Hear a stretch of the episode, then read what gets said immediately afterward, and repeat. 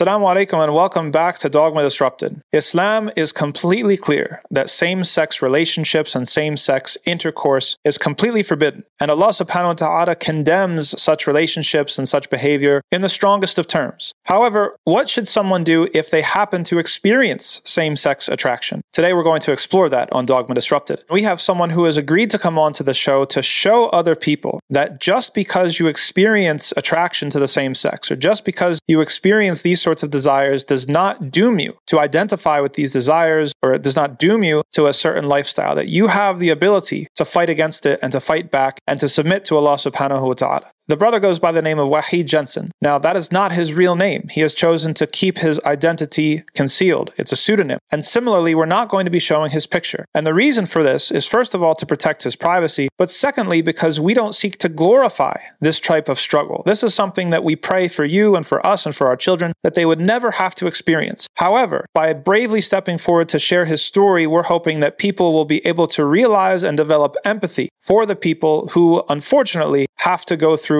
similar attractions and similar desires. If you're somebody who's in a community role that might have to deal with somebody in your community that experiences similar attraction and similar desires, then you're going to have to know how to deal with this and you're going to have to know the internal world or the lived experience of such people. And so that we hope this episode clearly demonstrates that as Muslims, we can condemn in the strongest of terms same sex intercourse and same sex relationships and everything that comes along with it, while still tending to the souls who are looking to submit to Allah subhanahu wa ta'ala, that are looking to be redeemed by obedience to Allah's law and know how to encourage and support them in the best way possible. And we would direct people to share the resources that we have at Yaqeen Institute to this end, such as our article on LGBTQ, in addition to the resources provided by Brother Waheed Jensen's podcast, Away Beyond the Rainbow. Assalamu alaikum and welcome Waheed to the program. Assalamu alaikum wa rahmatullahi wa barakatuh. Jazakumullah khair for this opportunity. I'm very happy to be here. Looking forward to our chat, inshallah. Wa alaikum assalam wa rahmatullahi wa barakatuh. Um, so today we want to talk about sexual attraction, identity, and Islam. Um, many people, I think perhaps we could say that the dominant paradigm in North America when people are talking about who they find themselves sexually attracted to. There's an idea that this is something that one is confined to and doomed to. Um, mm-hmm. we hear people saying, that's just who I am. And in fact, historically, um, a lot of the lobbying around LGBTQ issues has been predicated on this idea that this is just who we are. Um, what is the sort of when we talk about our sexual desires are our sexual desires an essential part of who we are? All right. So i think to be able to answer this question um, we need to kind of deconstruct a couple of, of terms right? So are my sexual desires an essential part of who I am? What do I mean by essential and what do I mean by part, right? So, yes, sexual desires are part of us, but they are part of a whole, right? We have other things that make us who we are. So, what makes us human? So, we have our intellect, we have our emotions, we have our values, we have our purpose in life, and so many other things. Now, of course, this does not diminish the role of sexual desires, but it puts them in proper perspective. Now, sometimes we can either go to one extreme or the other. Sometimes we overfixate on desires, we give them more weight than they deserve. And this is particularly prevalent nowadays in today's day and age with all of the, the media's overfixation, hypersexualization of, of other people. And that tends to happen. And sometimes we go to the other extreme of purging and denying those desires altogether, which is also unhealthy. So a balanced approach is needed. Right now, when we say that are sexual desires essential to who I am? Uh, are they a part of me? They make me who I am. So, in other words, if I don't act on them, am I denying myself a life of fulfillment and happiness? Because this is generally what it means. Now, the answer is I would, well, I would say it, it becomes tricky. So, to, to deconstruct that, we need to try to to understand the terminology because terminology plays a big role in how we see ourselves in the world around us. And there are two paradigms when it comes to um, looking at this matter in particular. So there's the essentialist and there's the constructionist paradigm when it comes to identities. Uh, essentialist paradigm basically says, I am gay, I am a homosexual, I am trans, I am X, Y, and Z. This is who I am. Versus the constructionist paradigm, which says, my desires or my attractions or what have you are part of me. They do not necessarily define who I am. My identity is independent of my desires. Now, the logic behind the essentialist paradigm goes as follows: when I have a, when I have particular desires, those should lead to and justify acting on particular behaviors. And those behaviors, in turn, would lead me to identify and associate with a particular identity. And it makes it all morally justifiable. So the logic is that desires feed into behaviors and behaviors feed into identity, right? Whereas the constructionist paradigm doesn't say that. It says, okay, well, your desires are separate from your behaviors, which is separate from your identity altogether. Right?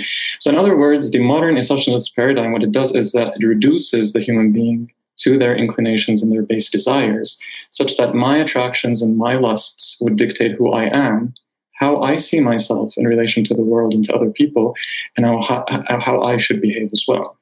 Right? And historically, if I might just uh, insert for a second, sure. historically, um, what's your sense of which paradigm is more prevalent, the essentialist sort of paradigm or the construction constructivist sort of paradigm? Is this something that's fairly recent, where people have started defining themselves in terms of their desires, or is this something that has a longer history than that? Absolutely. I would say that, uh, if I'm not mistaken, until the 18th century or the 1800s, that the term homosexual as a noun did not exist, if I'm not mistaken. I need to look more into that. I think it was mentioned in the podcast at some point. So it just basically shows you that the acts themselves, same sex acts or same sex lusts, have always been there, you know. Mm-hmm. Uh, for, for, for, centuries, if not millennia, but never did people actually identify with their acts and use homosexual as a noun, mm-hmm. right? Homosexual or same sex has always been used kind of a as, a, as an adjective to denote particular tendencies or actions, but not as an identity category, mm-hmm. right? So I would say this is definitely fairly recent. Yeah.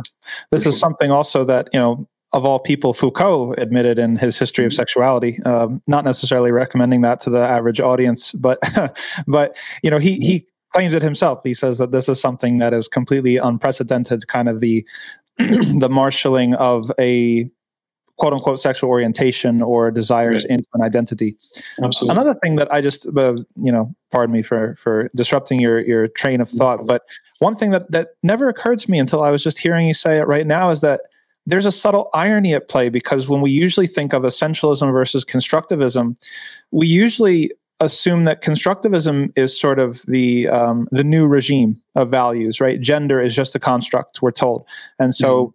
Presenting your maleness or performing right your maleness, to use Judith mm-hmm. Butler's terminology, right, is something that's seen as purely a human construct and yet here the tables are kind of turned right? Like where we have the sort of regime of values that is currently dominant is saying no actually your desires are not constructivist they're primarily essentialist. Is that you know the thing that you feel your desire moving through you is not just incidental it is a fundamental essential part of who you are you know might as well not even try to get over it, you know, because it's going to just be a, a, a, thing of frustration. So I hadn't realized that irony until you were just describing that for us. And actually, if, if you want to talk about this, uh, when I was uh, during finalizing season five of the podcast, which was the last season of Way Beyond the Rainbow, and I actually came across this the idea that we've turned the tables, as you said. Gender, which is essential to us as humans now has become construction, mm-hmm. whereas sexual desires, which is a construction in terms of how we act upon them, how we identify with them in terms of our identities, mm-hmm. has always been something constructivist or something something that we construct, but now has become sort of essentialized. So absolutely, I mean, this is this is this is all new and this is turning things around in ways that are unprecedented i would say in human history for sure mm, that's very interesting no, so do continue. Yeah, so uh, as I was saying, the, the, the, essential paradigm basically focuses on, on your attractions, which then have to be translated into behaviors and then into an identity category. But when we contrast that with, with the, the Islamic paradigm, particularly the Quranic narrative, you know, Allah subhanahu wa ta'ala says in Surah Al-A'raf, and if we had willed, we could have elevated him thereby, but he adhered instead to the earth and followed his own desire. So Islam has always been about elevating human beings beyond their animalistic desires and their nafs, you know, the lower selves. And the idea is to be closer to the to, to our spirit, our our ruh that has been breathed into us by Allah subhanahu wa ta'ala. You know, that, that kind of pure nature that is in harmony with, with the universe. Um, so going back to your question, our desires a part of who I am? Yes, they are a part of us for sure. But they're part of the tests that we are given in this life. And we are given lawful channels through which we can channel these desires in our Islamic understanding. And of course, with same sex attractions, it becomes tricky. We can talk about this later today, inshallah. And that's on, on, on one hand. And on the other hand, from a Sharia perspective, Sharia never addresses desires, it addresses acts, right?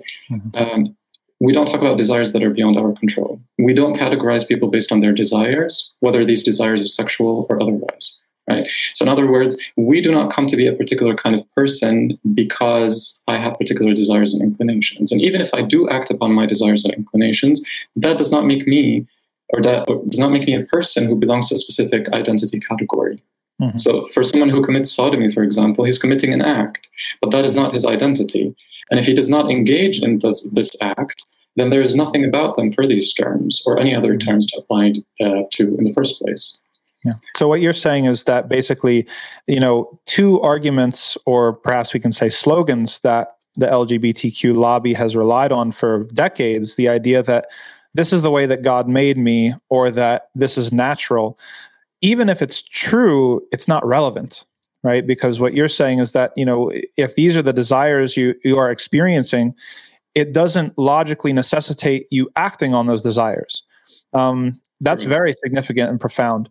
I think another thing that's very, very important that you touched on, and this actually has a, a really interesting intersection with another episode that we had recently on human rights about how the way that we define the human being actually has implications downstream for the the our conception of what rights they're entitled to and mm-hmm. their capacities for action right so exactly as you just said if we conceive of a human being in a certain way materialistic only one life um, you know um, everything is sort of this philosophical naturalism it's just neurons firing et cetera et cetera mm-hmm. there's sort of a an urgency right to fulfilling one's desires and acting on one's desires um, mm-hmm. if there is no afterlife if you don't believe that there is heaven and hell or judgment or, or a god or anything like that this is really the only shot you have right. and so it creates an imperative that well you know you better live life to the fullest or else, or else you're just kind of a fool mm-hmm. whereas opposed to somebody who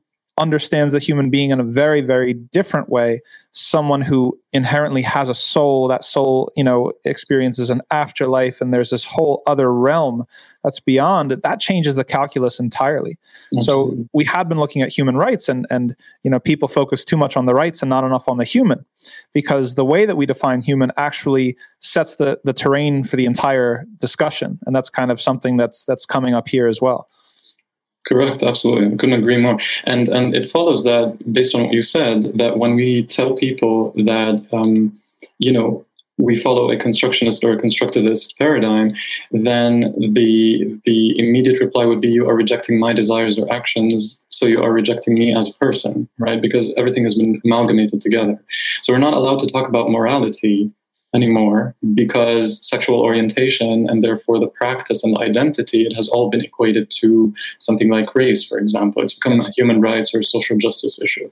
But one the trick here i think is to realize that once we can separate desires from acts from identity um, it becomes easier to kind of deconstruct the whole paradigm. Mm-hmm. so this is something we can start with yes no, that's that's a very good point. Also, Dr. Sharif has has has mentioned something similar about mm. how the modern era has amalgamated things that should remain separate and separated things that should have remained amalgamated and, and brought together. And, and I think that's exactly what his argument is on that.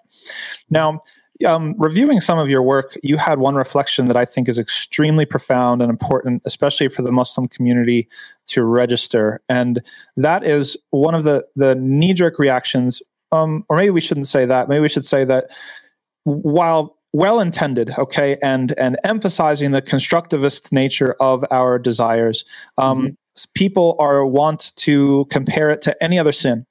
And in the ways in which we've discussed, that has a certain play, right? That has a certain merit. But there's also certain shortcomings to comparing uh, sexual desires to any other sin, such as stealing, right, or such as you know these sorts of things.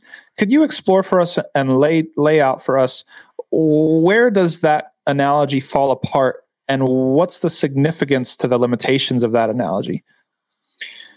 that is a that is an excellent question. But when it comes to sexual desire or acting on these sexual desires, there's a huge difference. So are we talking about actions or behaviors? We can or? do we can do both um, okay. if you like. Yeah. Okay. So I think that in general, whether we're talking about um, the desires themselves or acting upon them and just equating it to any other sin, for example, equating that in general, I would say an advantage would be that we're able to correct particular notions that some people have gone to an extreme with. That, for example, such actions are the most reprehensible ever. You know, a lot of people say that this is like the most reprehensible kabira you can ever commit. Right. One who commits such an act is going to hell. There's no point in repenting whatsoever. Halas, you're doomed, right? right? So that's a that's an extreme. And in other contexts, the, uh, in, in, other contexts, there is also the, the constant demonization of people who struggle with same sex attractions mm-hmm. or who identify as part of the LGBT community, regardless whether they act on these urges or not. Really, if, if, if we're talking about whether it's the attractions or the actions here, it puts things in perspective. And it, it kind of allows us to re-examine the narrative while staying true to, to the Quran and the Sunnah, to, to, the Islamic narrative, that really there is a chance for repentance, that Allah's door is always open for those who seek Him, that once you have healthy guilt, that you resolve to make amends, you don't go back to those behaviors as much as you can, given your own personal context, then we can start over with a clean slate. You know, I think that this has opened up the conversation to actually correct things and allow people to see things for what they truly are and to to really bring about a balance back to to this narrative that for a very long time was not there in so many different Muslim communities and in the religious discourse, unfortunately. So I would say this is one of the advantages. Now, the, the a disadvantage, on the other hand, would be to go to the to the opposite extreme of saying, you know, I'm going to use this as an excuse, and you know, it's just like any other sin, no big deal. I'll just do it. Who cares? I'll repent, maybe, whatever it is. So I think that it neither extreme is correct or healthy. A balanced approach is necessary. One that kind of focuses on putting things in proper perspective in terms of what is halal, what is haram, and reminding people of the importance of tawbah. For all of us, really, whether we struggle with SSA or not, I mean, we all need repentance on a daily basis. And to be reminded that Allah's mercy is always there but also to kind of be careful not to transgress boundaries that are already set by Allah subhanahu wa ta'ala and to be, you know, um, nonchalant when it comes to them because we're going to be held accountable. And just like Allah is most merciful, He is also al-adl and He is just. Sure. So, that's fascinating. Um, I want to pick up there in just a second, but I want to real quick circle back to something you said because I think people need to realize how um, serious this is. You had mentioned that um, some people are under the false impression or they are, mm, let's say, exaggerate how bad, if we call it liwat or we call it sodomy, etc., mm-hmm. is in the kind of matrix of the sharia and its rulings. Uh, and that is not to obviously downplay this. It is haram. It is, you know, all these sorts of things. Mm-hmm. However, I have encountered people who are try- who have tried to tell me that it is more harmful than shirk. Wallahi yes. I have yes. had people actually try to tell me that, and I had I had to check them. I said, "Think about what you're saying." right. like, you know, and and why this is significant, I think, is because it shows the importance of for, of Muslims being grounded in their religious teachings, the mm-hmm. teachings of their deen, before getting involved in a either a culture war or a political war or something like this because the temptation is always to fall to one extreme or the next. You're going to if you're not properly grounded you're just going to blow back and forth in the wind without anything to tether you to something fixed and real. And mm-hmm. so whether it's the one extreme we have muslims now we've seen you know in the last month literally committing kufr by saying that they don't think that the Quran is right or they don't think that the that Islam is correct um, because they're sort of maybe indoctrinated by certain leftist values and things like that. That's one extreme. But then there is the other extreme as well, where people are, there are some people who think that this is worse than shirk and this is the absolute worst thing that could possibly happen. And, and uh, like you said, no redemption. So this is an mm-hmm. extremely important thing to realize that without positive, constructive um, sort of understanding of your faith, you don't stand a chance when it comes when it comes to getting tugged onto one side or the other, left or right. You're going to be assessing the truthfulness of your position in opposition and antagonism to the person that you're reacting to, rather than what does the actual deen say, what does Allah say, what did the Prophet ﷺ say, how much priority should this thing have, where does this thing fall in the grand scheme of the Sharia and the divine law, right? So that's a hugely, that's an extremely significant point, and I'm really glad that you touched on that. Um, the other thing, so when it comes around to um, I wanted to see what your thoughts were on another potential shortcoming mm-hmm. of the just any other sin uh, sort of line, which is very important, as you said, for all the reasons that we said, cleaving or, or disentangling uh, these things that have been drawn together, uh, mm-hmm. such as desire and identity and, and, and action and things like that. But is there another shortcoming to using that sort of discourse that this is just like any other sin in the sense that when someone is responding to a sexual desire, it seems to me a lot more immediate and a lot more uh, powerful and deep than the desire to steal, for example. Right? Mm-hmm. Could you maybe discuss, and this is something we had marked for, for discussion, maybe the next point, um, is is sex just about sex? Right is is there more to it than just you know i have like i imagine sort of all these desires and they're almost on a plane like i can put them on a table and they're all sort of equal the desire to um, have illicit sex within the sharia or the desire mm. to steal or the desire to backbite or the desire to right all of the possible desires that we could imagine mm. it doesn't strike me that the desire the sexual desire is equal to the rest it Absolutely. actually seems much more uh, powerful and evocative and immediate than many, if not all of the rest. So, what are your thoughts on that? I agree 100%. I wish all imams and scholars would listen to you because because this is because this is something that we've struggled with for a very long time. And let me tell you this because I was thinking about this when it comes to this question in particular. It really hurts a lot of us when the struggle with the desires, we're talking about we're not talking about actions, we're talking about desires or attractions themselves. When same-sex attractions are compared to any other struggle out there, right? Um, we understand that people who don't necessarily deal with those struggles, they try to put things in perspective. They try to make things easy, more relatable for individuals who struggle with this. And, you know, we understand this. And sometimes it may be necessary because for those of us struggling, sometimes we're caught up in our own world. We lose sight of the bigger picture. So it's, it's sometimes necessary to kind of put things in perspective. That I, I can give them credit for. but when we talk about you know comparisons they're not always valid. And as you said you cannot really compare same-sex attractions to the desire to steal to any other desire because they're just different and they come from different places. Um, and there are lots of intricacies to consider. And let me just give you an example. Uh, a friend once told me and he uh, struggles with same-sex attractions or experiences them.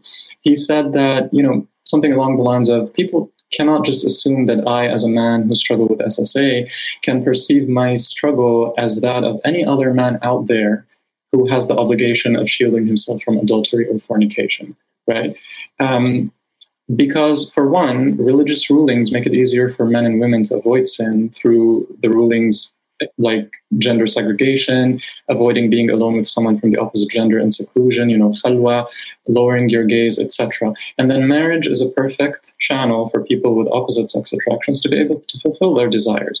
And he was like, on the other hand, for me, as someone who has exclusive same sex attractions, we struggle when we're in the same room with someone of the same sex who we find very attractive, for example, because we have a meeting with our boss, let's say. Mm-hmm. Or let's say we're at the gym and we're in the locker room with other guys, and it's like a high intensity situation, right? High stress situation. Now, it does not mean mind you that it is impossible to endure or people should avoid giving advice or drawing comparisons or what have you. But we need to put things in proper perspective and to acknowledge that things are difficult. Things may have different levels of difficulty.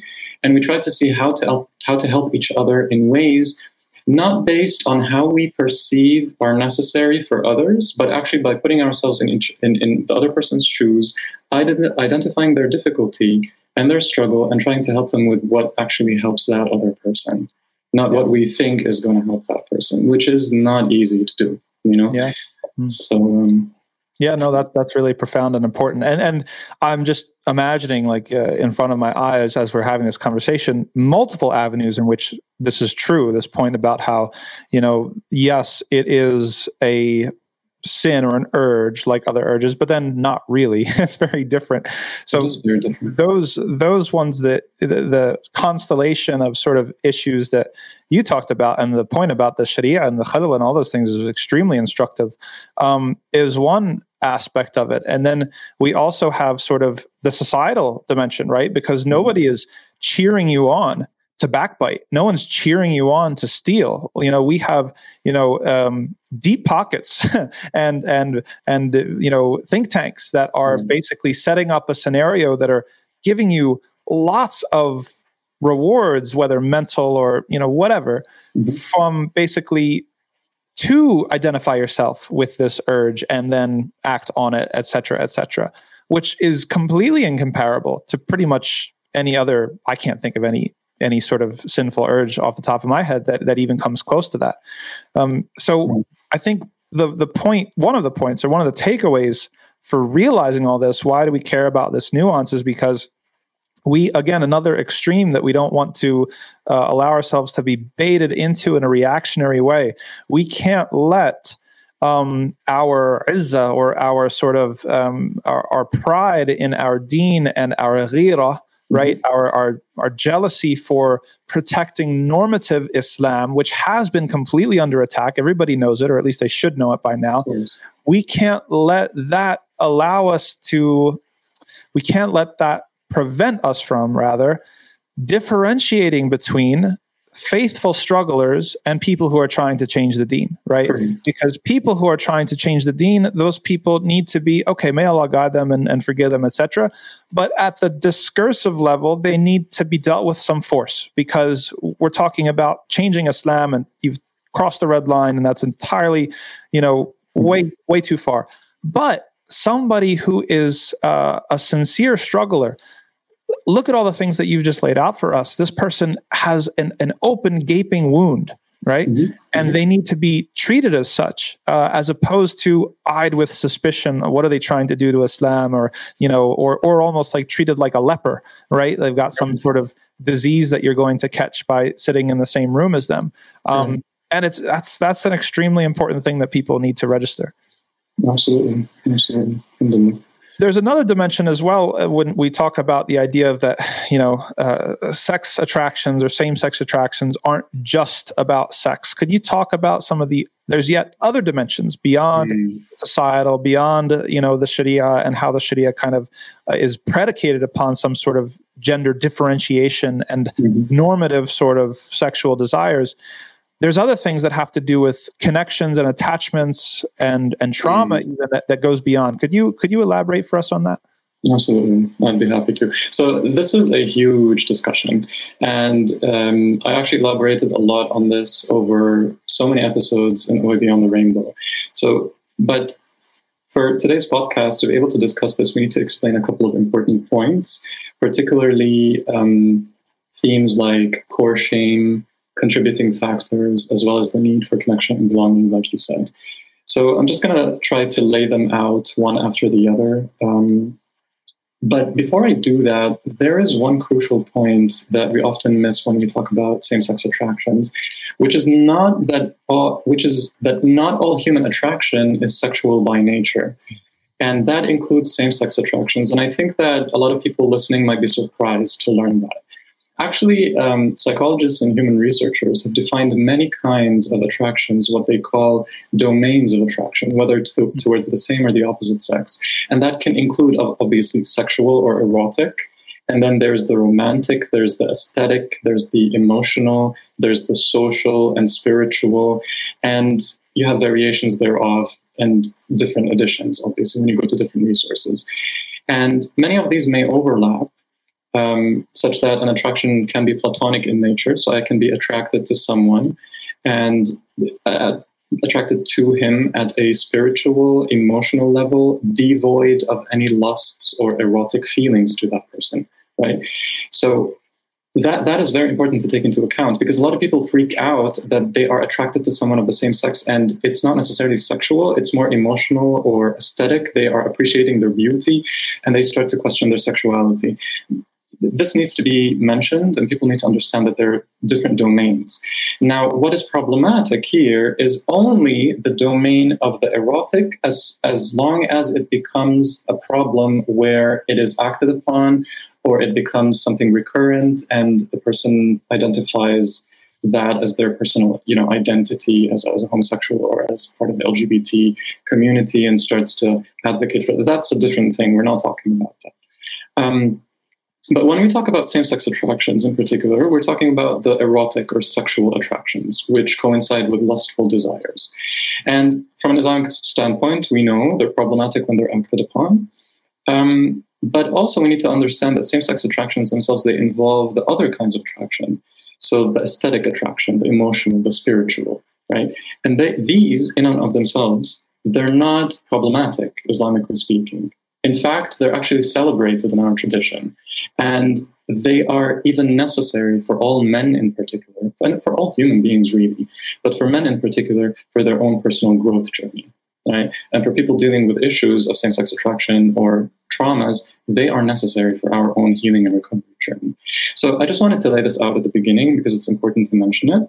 And when we consider that going into this topic, with regards to how same sex attractions might emerge, um, this is not intended to be a generalization because experiences do tend to vary across a wide spectrum. And for a large number of us, if, if you really delve deep into early childhood and teenage experiences, um, doing this has been helpful for us to understand a lot of the origins of these attractions, which in turn has helped us address them in meaningful ways to different extents.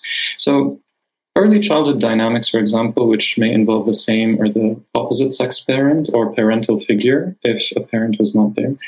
Um, dynamics with the siblings, for example, relations with peers at school, having body image issues, for example, social and cultural influences, particularly in this day and age, uh, a history of childhood sexual abuse, for example, histories of complex trauma. All of these are factors that correlate with shame as well as same sex attractions. And they ring true to many of us. But this is not exhaustive, and people's, people's experiences vary. All right, so this is necessary to mention. Just just in preparation for this episode, literally this week, I had someone reach out to me in our community, um, and she had known, you know, her son right. identifies as gay and has for a long time. She just learned that he had been abused as a child sexually. Mm-hmm and it was heartbreaking. You could tell, you know, she, you know, the she was in tears. Was like I thought I was so safe, but now, you know, subhanallah. So a lot of people don't realize also, and and this this is you know to drive home the urgency also to our communities when it comes to background checks and you know checks and balances and making sure that the people who are have access to our youth are people of upright moral character and that there's you know protocol and there's guardrails to prevent this stuff from happening because you're talking about a lifetime of consequences yes. subhanallah yes, absolutely and to add to that it's necessary for parents to actually be invested in their children's lives so that if god forbid something like that were to happen the child wouldn't feel ashamed to hide that from their parents because they would be afraid of repercussions. Yeah. The ideal situation would be I would talk to my parents about everything and anything in a safe and loving environment. But that unfortunately is not the case for a lot of us. So, subhanAllah. Yeah.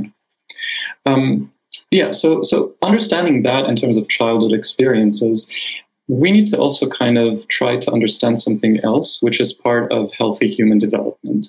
So, for healthy human development, we need two two essential needs need to be fulfilled for us by the parents or the caregivers. during our early stages of life. So, one of them is called the need for proper attachment, and the other is called the need for authenticity. So, proper attachment means the ability for me to attach to my parent, parent or parental figure to be able to survive and to thrive, particularly during the early stages of life when I am completely dependent on them to be able to survive. Right? I need to attach to them. I need to be safe and secure so that I can survive. Now, the second need, which is the need for authenticity, it actually means that I am free and able to express my needs and my emotions safely within my home environment without fear of punishment or consequence. Right? Now, ideally, that would happen. With proper attachment and authentic expression, we are set for a healthy rhythm with our relationships for the rest of our lives, with ourselves and with other people. Now, if one or both of them are turbulent or have been insecure, then that is going to create a lot of chaos in the person's lives. The idea is to also realize that we as human beings were created by Allah subhanahu wa ta'ala, we're hired, we're hardwired for connection, right? We cannot survive on our own. We need connection with other people. And anything that brings a threat to that connection is going to lead to something that is called shame. Right? And I've learned so much from the works of Brene Brown on the topic of shame. Um, and I encourage a lot of people to, to check out her work if they're not familiar with it already. Because the way that she de- defines shame in this particular uh, context is that it is the fear of disconnection. That there is something about me that if other people find out about me or see it in me, then I will no longer be worthy of their connection. Right? So this basically translates into that negative self-talk where you tell yourself that you are not good enough, you're not smart enough, you're not beautiful enough.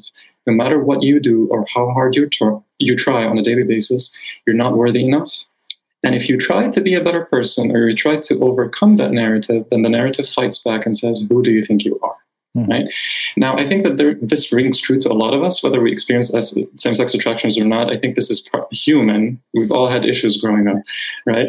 Uh, we grew up in home environments where we had to suppress, to play pretend, where it wasn't safe to express our emotions. We may have put on masks and walked through life, but deep inside of us, we felt that there was a piece of us that never got to be seen or heard or to be validated and loved. That kind of true connection that we're talking about. Now, keeping everything that I've said in mind, going back to men and women who experience same-sex attractions, how does that kind of tie in to our discussion today? For a lot of us growing up as children, we did not feel seen or affirmed by our parents or caregivers, particularly the ones who belong to the same sex, right? So a boy with his father or paternal figure, girl with her mother or maternal figure, right? Maybe feeling ignored constantly or rejected, right? We felt hopeless and helpless after a long time. We felt that no matter what we did, we were just not good enough for their affection, attention, and approval, right? So the need for authenticity, which is for me to express myself, has been stifled. And because we are hardwired, our survival brain needs to survive to be able to take care of us, we would let go of the need of authenticity in order to have that need for attachment. So, okay, I'm going to do whatever you want from me as long as you take care of me and allow me to survive right? So, because otherwise, anything else is going to be interpreted by my brain as annihilation, and my brain is hardwired for survival, right? So we don the on those false selves and those masks, and we pretend we please others in hopes that we would earn their attention and affection and approval. So it's very common for children growing up in these home environments to kind of retreat within themselves, to retreat to the quote unquote weaker parent, to carry on a sense of weakness and failure and victimization, right? And because that sense of proper attachment did not happen with one or both parents, uh, we start to develop coping strategies and protective mechanisms. And one of them that is mentioned in the literature is known as defensive detachment. And as the name implies, it's a defense mechanism where you detach to protect yourself. Mm-hmm. You detach because you've been under a lot of pain, under a lot of stress. You felt unseen, unvalidated for a very long period of time. You've tried to, uh, to attach to that father figure or that mother figure, but they kept on shooting you down that eventually you would reject them and what they represent. And for boys growing up, that rejection tends to translate I reject you and what you represent, mm-hmm. meaning your masculinity. And so a lot of people who struggle with same sex attractions, mainly men who struggle with that, they view masculinity in a very negative light. They're afraid of it and they hate it. but deep down they want to belong, but they don't know how to because there's a lot of pain, there's a lot of shame associated with that. You know, so that in and of itself defensive detachment happens with with boys and girls who experience same-sex attractions. Again it's not a generalization but there is a high correlation. And the idea is that it's not just deta- the problem is it never stops there. It's not just detachment from the parents. It, it carries on to um, to to peers like colleagues at school friends and particularly during the pre-adolescent phases it's it's basically detachment from members of my own sex. I mm-hmm. feel inferior to them it's, it feels like I'm on the outside looking in. I'm attracted to what they're doing. I want to belong with them. I want to do what they're doing. I really enjoy looking at them being with each other, but I'm so intimidated at the same time.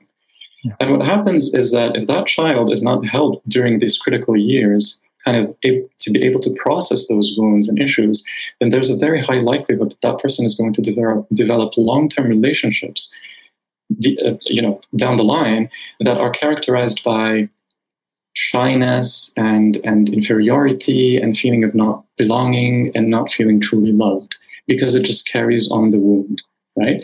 And that on its own is is uh, has to do with with shame and connection and belonging. But what adds another perspective to it that a lot of people don't realize is that a lot of boys and girls, men and women who experience same-sex attractions, they are given a hypersensitive temperament by Allah subhanahu wa ta'ala. We're, we're given that temperament.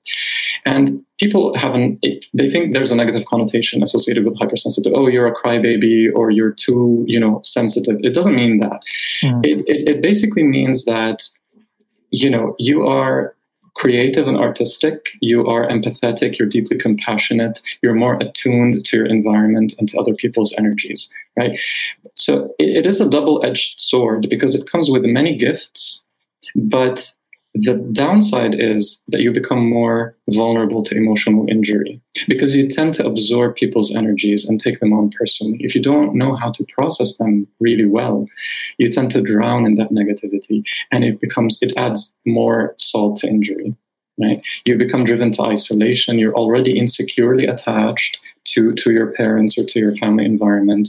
And then you will have to find an escape out of all of this pain. And one thing that I've recently come across is uh, an analogy that is given by Dr. Gabor Mate, who works a lot in the trauma field.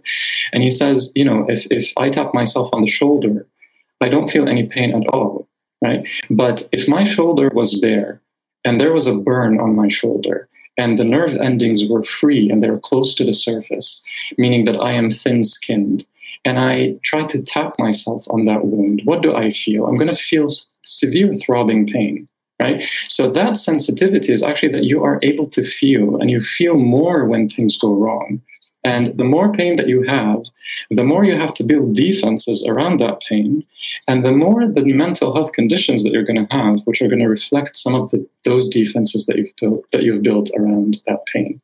And so on the one hand, hypersensitivity tends to correlate with creativity and empathy and compassion, which I would attest 100% that the men and women that I've spoken to in the SSA community, they are all of that, mashallah. And, and this is a beautiful gift from Allah. But at the same time, this hypersensitivity correlates with high levels of addiction, self harm, and mental health problems, mm. right? it just makes the you know one thing that I keep coming back to again and again as as you lay all this out for us is the crucial amana and trust that being a parent is yes. and subhanallah um, you know unfortunately in our sort of neoliberal economy and how modern society is set up there's sort of a there's almost a, a, deal made or a supposition made that you can kind of be a hands-off parent. You have, um, you know, you, have got everything is sort of um, what's the word is like uh, monetized and professionalized. You have the nanny, then you have the school's going to take care of the education. You have the extracurricular activities. You have all these sorts of things that basically take it away from you as mm-hmm. the parent. Uh, and yet we see as time goes on and on and on how significant that prophetic model of parenting is. When the Prophet ﷺ used to correct people for not kissing their children, yes. and or for being unfair in how they they treat various children according you know, compared to others. Yes. About how we really cannot afford. We never could afford, but we were under delusion for a long time. We cannot afford to be on the sidelines as parents. That you Yes. have to get in the game and be very active and uh, intentional and caring and involved.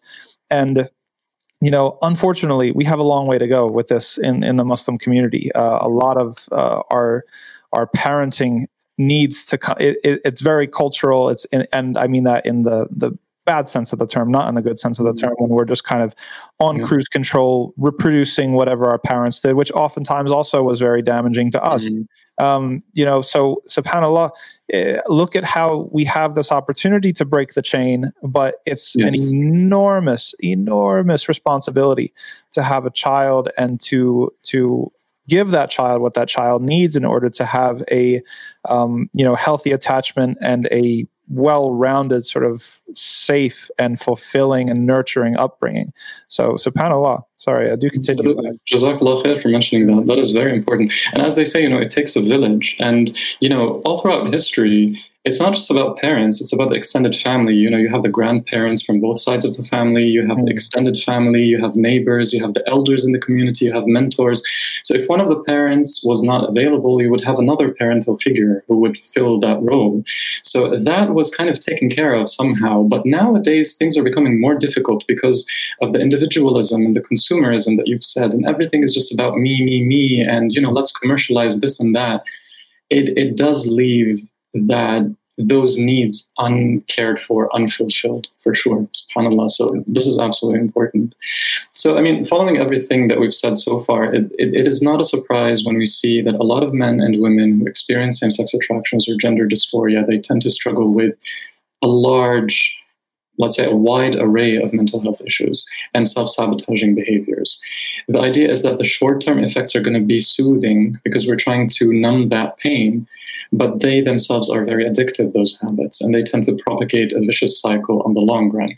And whether you're ta- any any addiction can be the case. If, if you're talking about substance abuse, if you're talking about pornography addiction, if you're talking about sex addiction, gambling, anything, it's basically I'm seeking a thrill, quote unquote, to numb that pain and to seek a bit of peace amidst the chaos. And unfortunately, what happens is that those people who struggle with addiction, they're further alienated, they're shunned, they're they're not helped, and that only fuels the the, the vicious cycle of shame and and uh, isolation.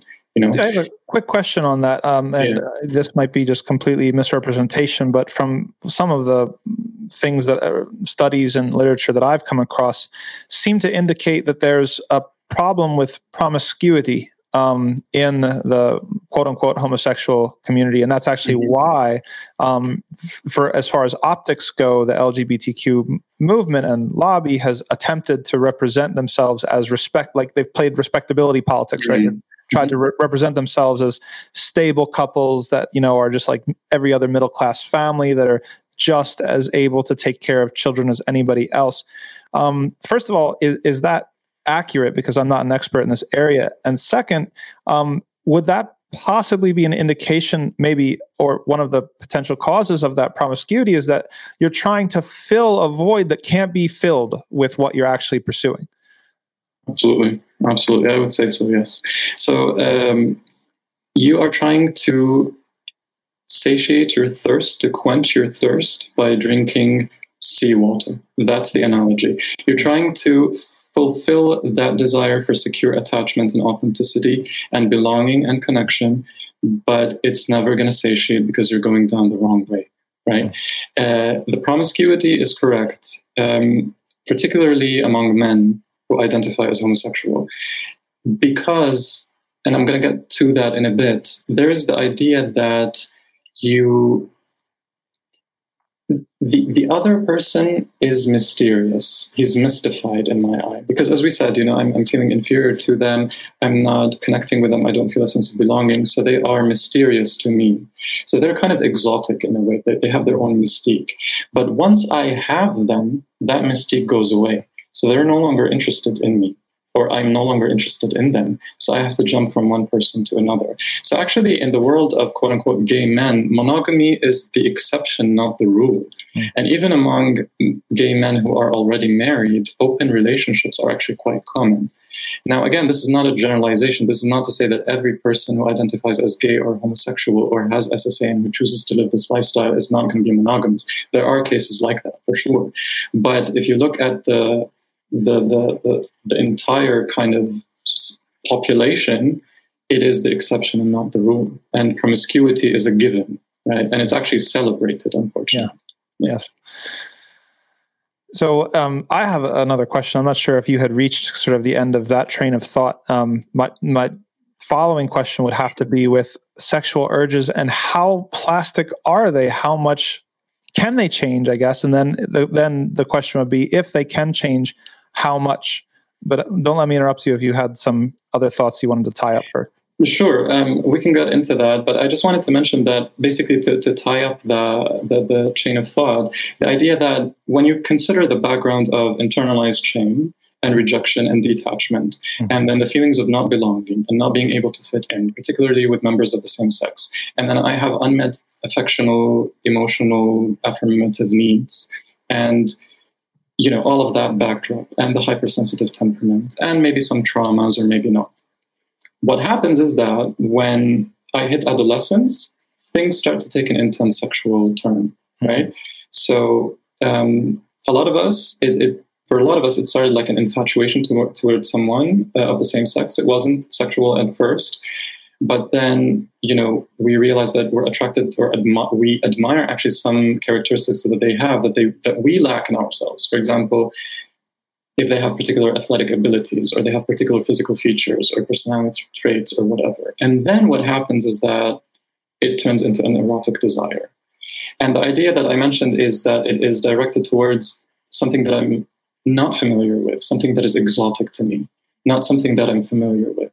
So for a lot of men, for example, who experience same-sex attractions, they are more familiar with the feminine than the masculine.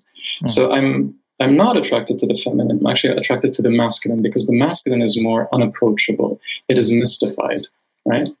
So the idea here is to um, understand all of that because it makes a big difference in terms of what areas of help we can offer individuals who experience same-sex attractions, right?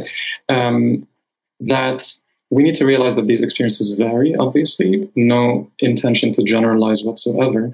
But there are a lot of shared areas in terms of comorbidities like mood disorders, addictions, behavioral problems, inferiority issues, relationship problems, etc.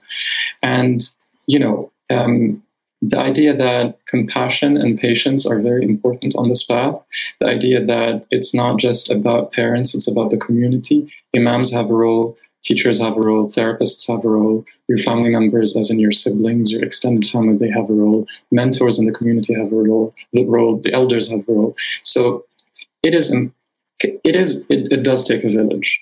Regardless whether you're a child or you're an adult we all need each other right? Yeah. so going back to the question is ssa just about sex? I hope this answers it. No it's yeah. not just about sex. Whatever the background story is the heart of the matter is the need for connection and belonging to be seen to be heard to be validated to be appreciated to be told that we're worthy to love and to be loved. That is it. That is human. That is for all human beings right? Wonderful. Yeah. Um, so, um, and before you get to the idea about sexual urges changing, I, you know, I, I just have to drop a comment. When it comes to the village, and it takes a village, we have to really seriously have a reckoning with the way that we're living. Um, yes. If, if, if you know the brother lives in New York and sister lives in California, and the parents live in you know Texas, you know, this is not. This is a very recent arrangement of human living and and resident patterns. And uh, if it has negative consequences, then it needs to be rethought.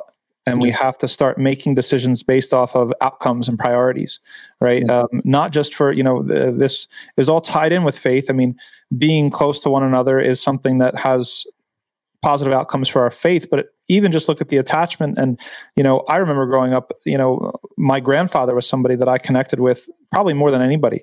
And um, having a lot of time with him was a really really important part of my my upbringing.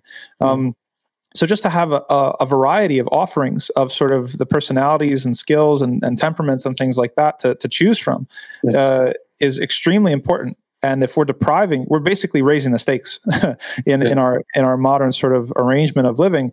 It's like you better get along with your parents or else you're really kind yes. of playing with fire. Uh, if this is something that we're facing as a community that we need to rethink about it. And we need to rethink it and come up with a better living arrangement that's going to have better outcomes for us. Absolutely. I agree 100% and if that is not possible i mean if you look at the our tradition basically. You know when you when you see the how how ilm how, how sacred knowledge is is um, transmitted across generations it's from a teacher to a student. It's like vertical transmission of knowledge. You have a wiser person who's older who's more experienced in life and he transmits this knowledge. It's not just sacred knowledge. It's also about adab manners dealing with life ways of thinking. You know it's all sorts of things that have to do with your everyday life to make you a man, right? It's a rite of passage. A lot of the tribes throughout history and a lot of communities actually realize that there there's a transition from boyhood to manhood that masculinity is earned it's not given mm. and those rites of passage have been well interpreted differently depending on different cultures and and and communities throughout history but you know we are told that you know, boys have to be initiated into manhood. We have to belong to a group of men. We have to learn the ways of men. And when you see how our communities are based in an Islamic framework, we have to pray in congregation. We uh, celebrate Eid in congregation. We go about our affairs in congregation. Sure, we have things that we do between us and Allah alone, but we have things that have to be done as part of a community. And when we stand together in congregation and pray, we have elderly, you have small children and you have middle-aged people you have all people from all sorts of backgrounds and, and, age groups. And that basically if i cannot have my family with me or i have problems with them then there is a chance for someone in my community to hold me by the hand and become my mentor or father figure or mother figure because that is a way to compensate. So i think that is necessary for us to think about that islam has offered us so much that modern world has taken away from us subhanallah. So we need to go back to absolutely. Well said. Well said. So, um, yeah. next question on the docket I had posed: Can sexual urges change? Yes, yes. no, and if yes, how much? Right. So this question. Um, okay. So basically, after everything that I've mentioned right now, I would say that uh, it's necessary to understand what do we mean by change, because change can mean so many different things to so many different people. Again, we need to go back to terminology and try to deconstruct that.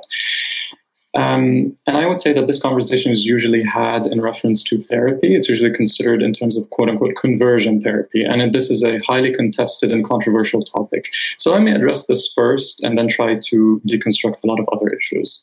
Um, when it comes to therapy, we need to understand that there are models of therapy like trauma therapy, uh, reintegrative therapy, addiction therapy, certain therapeutic models that are known as attachment based therapeutic models, among others, that have been helpful for many men and women, um, regardless whether they experience same sex attractions or not. But for those who do, they've helped them address some of those core issues that we've just talked about, like shame, detachment, trauma, abuse, body image wounds, addiction, what have you right?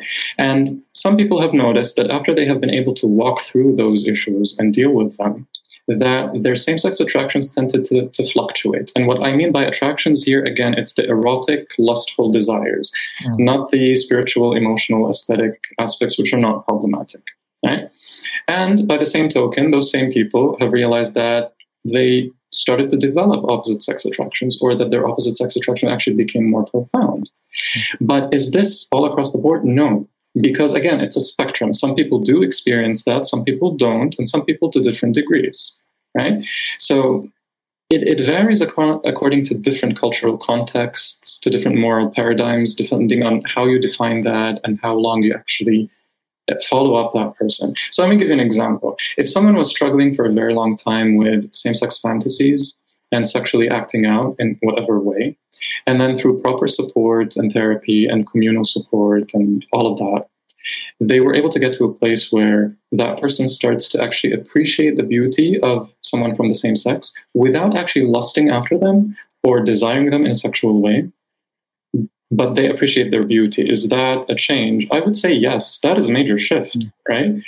For someone who was repulsed by the opposite sex, for example, to find themselves being able to develop attractions to the opposite sex, or actually to someone, only one person that they want to have as a potential spouse, to be able to get married and, and have kids with them, or not, whatever it is.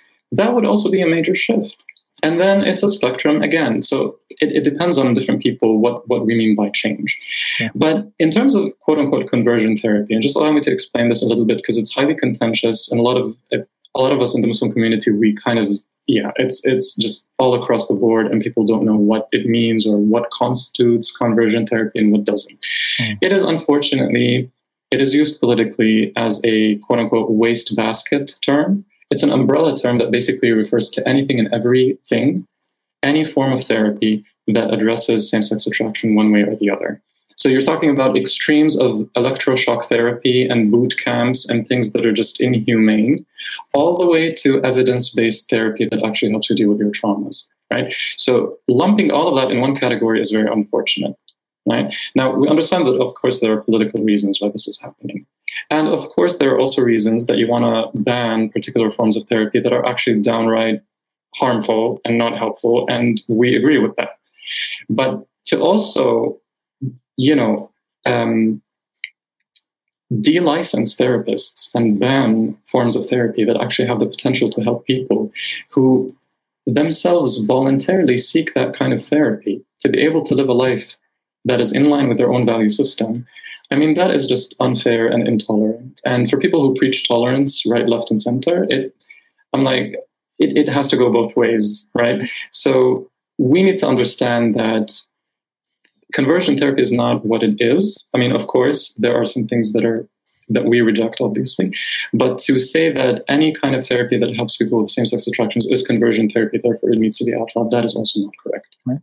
And there's, there's a contradiction there as well because, you know, they have, you know, somebody who experiences same sex attractions in order to take on the mantle, the identity, the whole nine yards that they're being encouraged to is an act of their own choice, perhaps an autonomous will, right. just as much as it is to say, no, this is not who I am and I want to try to fight or change it or live otherwise. So it really is, you know, the mask is off of, of toleration. It's really just about um, uh, uh, tolerating one very specific sort of exactly. regime of values. Yes, yes, hundred percent. Um, and and so just to kind of wrap up this this idea about conversion therapy, I didn't want to even uh, talk about it that long, but the idea is I, I even reject the term conversion therapy because conversion actually means you're, you're adamant about changing that person. Mm-hmm. But that's unfair because it becomes the main focus for some people. And if it doesn't happen, then they become disappointed and they lose hope. And that should not be the case. Right. And unfortunately, in the Muslim community, what happens is that this has been used against individuals who struggle with same sex attractions by claiming that there is a chance for quote unquote cure or that people have just to they just have to put in the work and they will be quote unquote healed. Because once you mention that there is a chance for change then your parents are going to start breathing down your neck and they'll be like okay we're going to take you to this therapist. You're going to have to do this x y and z. And if you don't change then that's on you. And that even fuels the shame further. If you succeed that's wonderful. If you don't then you're the one to blame. Mm-hmm. who says that right? This is never helpful. It adds more salt to injury. It adds more shame and guilt to the person who's already feeling inadequate and unsafe. Right? Things don't work that way. Yeah. And we need it's to read very, very American bootstraps sort of uh, logic that you know if you if you have experience, it subtracts a lot out of the equation entirely you know, theologically, exactly. because at the end of the day, Allah gets to decide what's going to stay and what's going to be removed or changed or whatever. Exactly. So to pin it all on somebody's, it's like some people do the same thing with prayer. They say, well, you know, and it's true to a certain extent. Yes, you have to put in the work. Nobody's saying to not put in the work, but at the same time, we don't believe in materialistic determinism, such that well, all you have to do is take this one means, and then it's going to a thousand percent of the time result in this result that you're looking for. That's not how it works. Allah subhanahu wa ta'ala gets to decide. Absolutely. 100%. And, you know, experiences vary, of course. And we are all tried with different trials and tribulations. We have different contexts, we have different temperaments, and we have different abilities. So no one experience is better than the other one in this regard. And nothing in our deen in particular says that the same sex attractions in and of themselves are blameworthy or they make the person any less than others. On the contrary, if that person is striving for the sake of their Lord on a daily basis, they might actually be at a higher station than those who are judging them. Right? So, yeah. Who has to, well, it's like someone who has to walk to the masjid as opposed to, to riding in a car, right? There's more, um, you know, and the Prophet said, Hufatil Jannah bil Makari, right? Is that, you know, Jannah is enshrouded with yes. uh, distasteful things. And what could be more distasteful than struggling against, uh, again, a desire that we've tried to, to lay out here that is way more personal, way more um, urgent and intimate and totalizing in some sort of way mm-hmm. not not 100% totalizing but but more so than other desires that exist um, 100% yeah i think there's definitely there's there's definitely a strong argument to be made there mm-hmm. so going back to your question is uh, can sexual desires change um, i think that i would try to and i encourage people to consider changing the word change I would say that a paradigm, a paradigm shift actually tends to happen when we no longer focus on change mm. as a yardstick of, for success or failure, but we actually focus on the extent to which I can live a balanced life that is true to Allah subhanahu wa ta'ala and my deen. To what extent I can cultivate taqwa at the end of the day, right? Because that way, if that is our litmus test, regardless if I experience any change whatsoever in my same or opposite sex attractions, or regardless whether I get married or not, which is beyond me anyway, it would not matter at the end because what matters to me is the fact that I'm trying as much as I can on a daily basis to say true to Allah and His deen and to practice and cultivate taqwa. Right? And what I tell people is don't focus on change. If it happens, it happens. If it doesn't happen, it doesn't happen. It's all in Allah's hands anyway. We should not care about that. Mm-hmm. What matters is for us to focus on this Am I healthy spiritually, mentally, emotionally, physically, and socially to live a life that pleases Allah in all these different realms? Right? Because that's what ultimately matters. If, they, if we keep that in front, in front of us, if we keep that, you know, that goal front and center, that Allah is what matters, then anything else is just noise. Right? Yes. We're all tested and tried in this life. We may not live to witness our trials get resolved in this lifetime, but we all have that potential to kind of grow, draw closer to Allah subhanahu wa ta'ala. And this makes a huge difference, not only just in the in the lives of men and women who experience same-sex attractions, but also their parents and the family members and even the imams and the teachers and therapists and the entire community that I don't want this person to change. I actually want to help them draw closer to Allah subhanahu wa ta'ala and become a better human being at all levels. So it, it changes the entire equation. Um, and my personal take on the matter is try to have a balanced, holistic approach. Again, focus on the physical, the mental, the emotional, the spiritual, and the social realms. And therapy is just one aspect of it. If it helps, it helps. If it doesn't, it doesn't. But don't neglect the other aspects. Because again, we need social connection. We need to focus on our physical bodies with, with uh, healthy food, healthy sleep, healthy exercise. We need to work on our mental health problems and our traumas, and we need to cultivate a strong spiritual connection with Allah subhanahu wa ta'ala, right? And that is necessary. If change happens through that in our sexual desires, wonderful. If it doesn't, then that's also wonderful.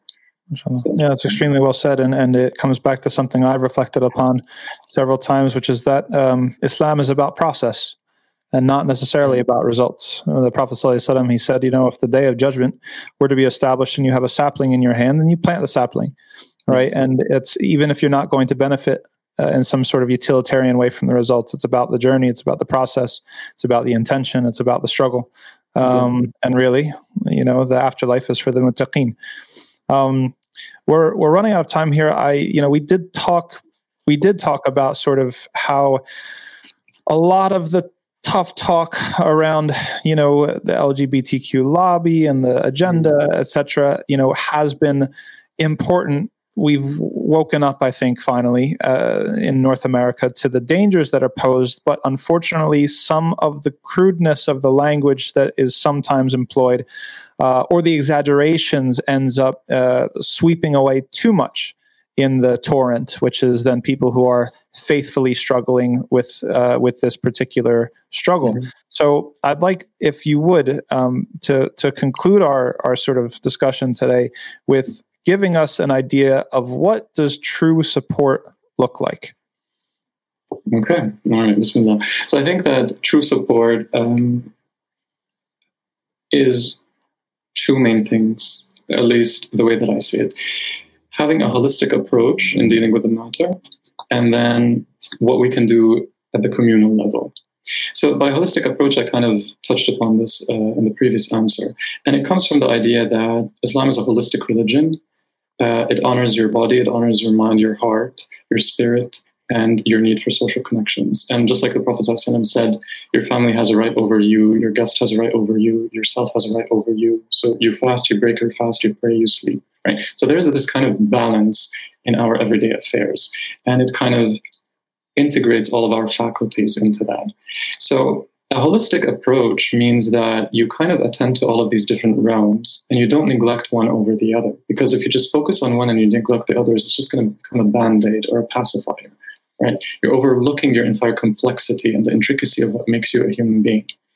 And one approach that I've talked about a lot on the podcast and that has been helpful to me and to so many brothers and sisters on this journey, whether we deal with same sex attractions or not, whatever problems we deal with in life, having this this holistic approach that is the biopsychosocial spiritual approach because it basically breaks it down for you. When we talk about bio, it basically means your physical body. So you take care of yourself with, with the healthy food that you eat, your sleep, your movement, your breathing, that is your body and it has a right over you. The psycho component means your mind and the heart, right? So that means practicing uh, mindfulness, being grounded in the present moment, practicing self compassion, seeking proper therapy and support, uh, learning what triggers you emotionally or sexually, responding to them in healthy ways, understanding those shame narratives and the mental distortions you may have and rewriting that narrative. So that's all part of the psych component. And then the social component, which, as, as, we've mentioned, is a very important component as well, that the idea that I need to form healthy platonic friendships, right? I need to seek social support. And for people who struggle with same sex attractions, this is one of the toughest things to do, but it is the most necessary, one of the most necessary, uh, to find proper mentors who can actually fill those needs and give us mentorship and guidance. That is very important. And then, last but not least, which is very important as well, that spiritual component, the idea that I need to cultivate a close relationship with Allah subhanahu wa ta'ala. A lot of us in this who, struggle with this test, we have a negative perception about Allah subhanahu wa ta'ala. We have a lot of wounds when it comes to the divine that have been brought up brought by the you know the the negative upbringing or the negative cultural slash religious discourse and what have you. We need to correct that right? And it also follows to practice tazkiyah and, and purification of the heart and to get in touch with nature because we've lost that connection as well. So to kind of understand that we're connecting with something that is much larger than ourselves. And that becomes a holistic approach to helping us individually and as communities. But that is just one part of the equation. The second part of the equation is what we can do as communities. So, whether you're a parent or you're a family member or you're a friend or you're a teacher or imam or professional in any field, we can all pitch in and work together because we need to spread our own narrative, right? And the first step to be able to do that is we need to educate ourselves on these topics and to raise awareness on them. And that has been the, the, the whole goal behind the Way Beyond the Rainbow podcast from day one, which is to deconstruct all of these topics over five seasons, to give them to an audience who needs to learn them from scratch, from A to Z, uh, to understand them, and to try to implement them in their daily lives. And it's not just for people who struggle with this, but also for their family members and their teachers and imams and so on. And once once we have that, we start to learn more. And I like to use the analogy of stepping down from your ivory towers because we're sick and tired of people judging us from their ivory towers and preaching. We would appreciate if they step down and they have conversations with us and they gain more firsthand knowledge and understanding because if they approach the topic from a place of love and curiosity, the entire outlook changes. And they start to see the pain that is lurking underneath the surface. And how deep down, underneath all of these masks, there is a human being who is craving love and attention and connection and guidance and belonging. And all of this is human. You know, we cannot fight fire with fire. And this is what I tell people. Using the same old rhetoric of exclusion and black or white thinking has driven us away in the first place. And fighting leads to more fighting, and hurt people end up hurting more people. And if we really, really look closely and we try to put our ego on the side and really look with an open heart and open mind, with an eye of love, we realize that it's not about fighting. It's actually about a situation of lack of love versus availability of love. So when you're talking about spouses fighting or neighbors fighting or religions fighting or ideologies clashing or races or nations or what have you, it all, it all boils down to this, which is do I feel loved and accepted and cared for? Do I feel connected and safe? Or do I feel rejected or disconnected? That's really it. If we really understand the crux of the matter and we approach this from a place of love and compassion, the entire paradigm changes. And so, if we approach this from that perspective, if, if you have a child or a sibling or a parent who's struggling with this, or if you have a friend or a colleague at work, I encourage you to step into their world and see how you can help them. Right? Maybe befriend them and have a meal with them, or take an interest in their lives and try to find a genuine connection with them. I promise you, you will find someone who is longing for that deep connection with you. And none of this compromises your value system or your deen or your morals. You're not accepting a lifestyle by doing that if that person is living that lifestyle. It just means that you recognize their humanity and you're fulfilling your duty as a Muslim who is supposed to be a source of light and mercy for all of mankind. Right? And that in and of itself is something that we can do uh, and it starts at the individual level. And at the communal level, I think we can take a step further, which is what you are doing, mashallah, in your podcast, Jazakallah Khairan, and the Yaqeen Institute at large, and in other, alhamdulillah, other institutes that are trying to pick up this work, that, you know, we ought to have our own media outlets through audiovisuals and websites and podcasts and radio programs and what have you, publications and stuff to kind of correct misconceptions and raise awareness and offer God conscious support and guidance to people who need it. Right? To also train imams and community leaders and scholars in deconstructing all of these shubuhat and the revisionist arguments that uh, Mobeen has spoken uh, on your podcast about and has written a lot about, and to, to give them resources to help them in their communities and their congregations as well. And it would be wonderful if those same scholars and imams and teachers would actually learn and understand what we've spoken about today in terms of shame and detachment and the needs for connection and belonging. Because once they understand that, the whole narrative changes. It changes from one of alienation and black and white thinking to one of empathy and compassion and curiosity and actually inviting people to be able to help them, you know?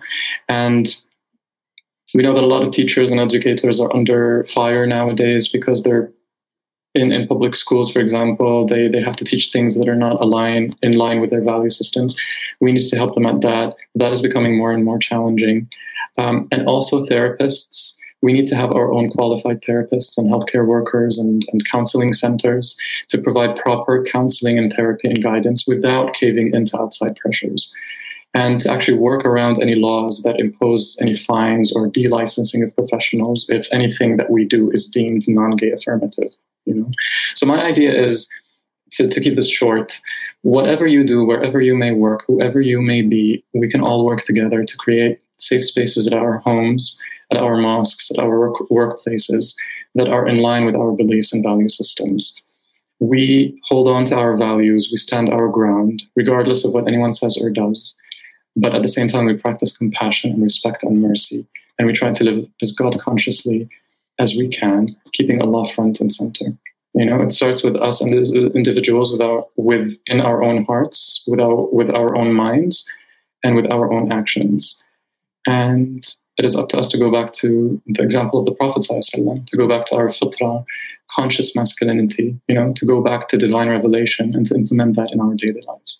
And so it's basically about knowledge and application. And once we have that, we reach out and we listen to others, we love them, and we help them see the light at the end of the tunnel while keeping Allah subhanahu wa ta'ala front and center. And with that, you've got yourself a revolution, I would say. MashaAllah. Well, that's very well said and very thorough. And uh, I think that we should leave it at that. Um, Brother Waheed, it was a pleasure to have this conversation with you today. Uh, for those, those watching, definitely check out, uh, familiarize yourself, educate yourself um, in more detail with the Beyond the Rainbow podcast, and uh, keep up the good work. Jazakumullah khairan. Thank you so much for this opportunity, and may Allah bless you and accept from you all of this wonderful work that you're doing. آمين آمين you too وفيكم بارك الله سبحانك اللهم وبحمدك أشهد أن لا إله إلا أنت أستغفرك وأتوب إليك السلام عليكم ورحمة الله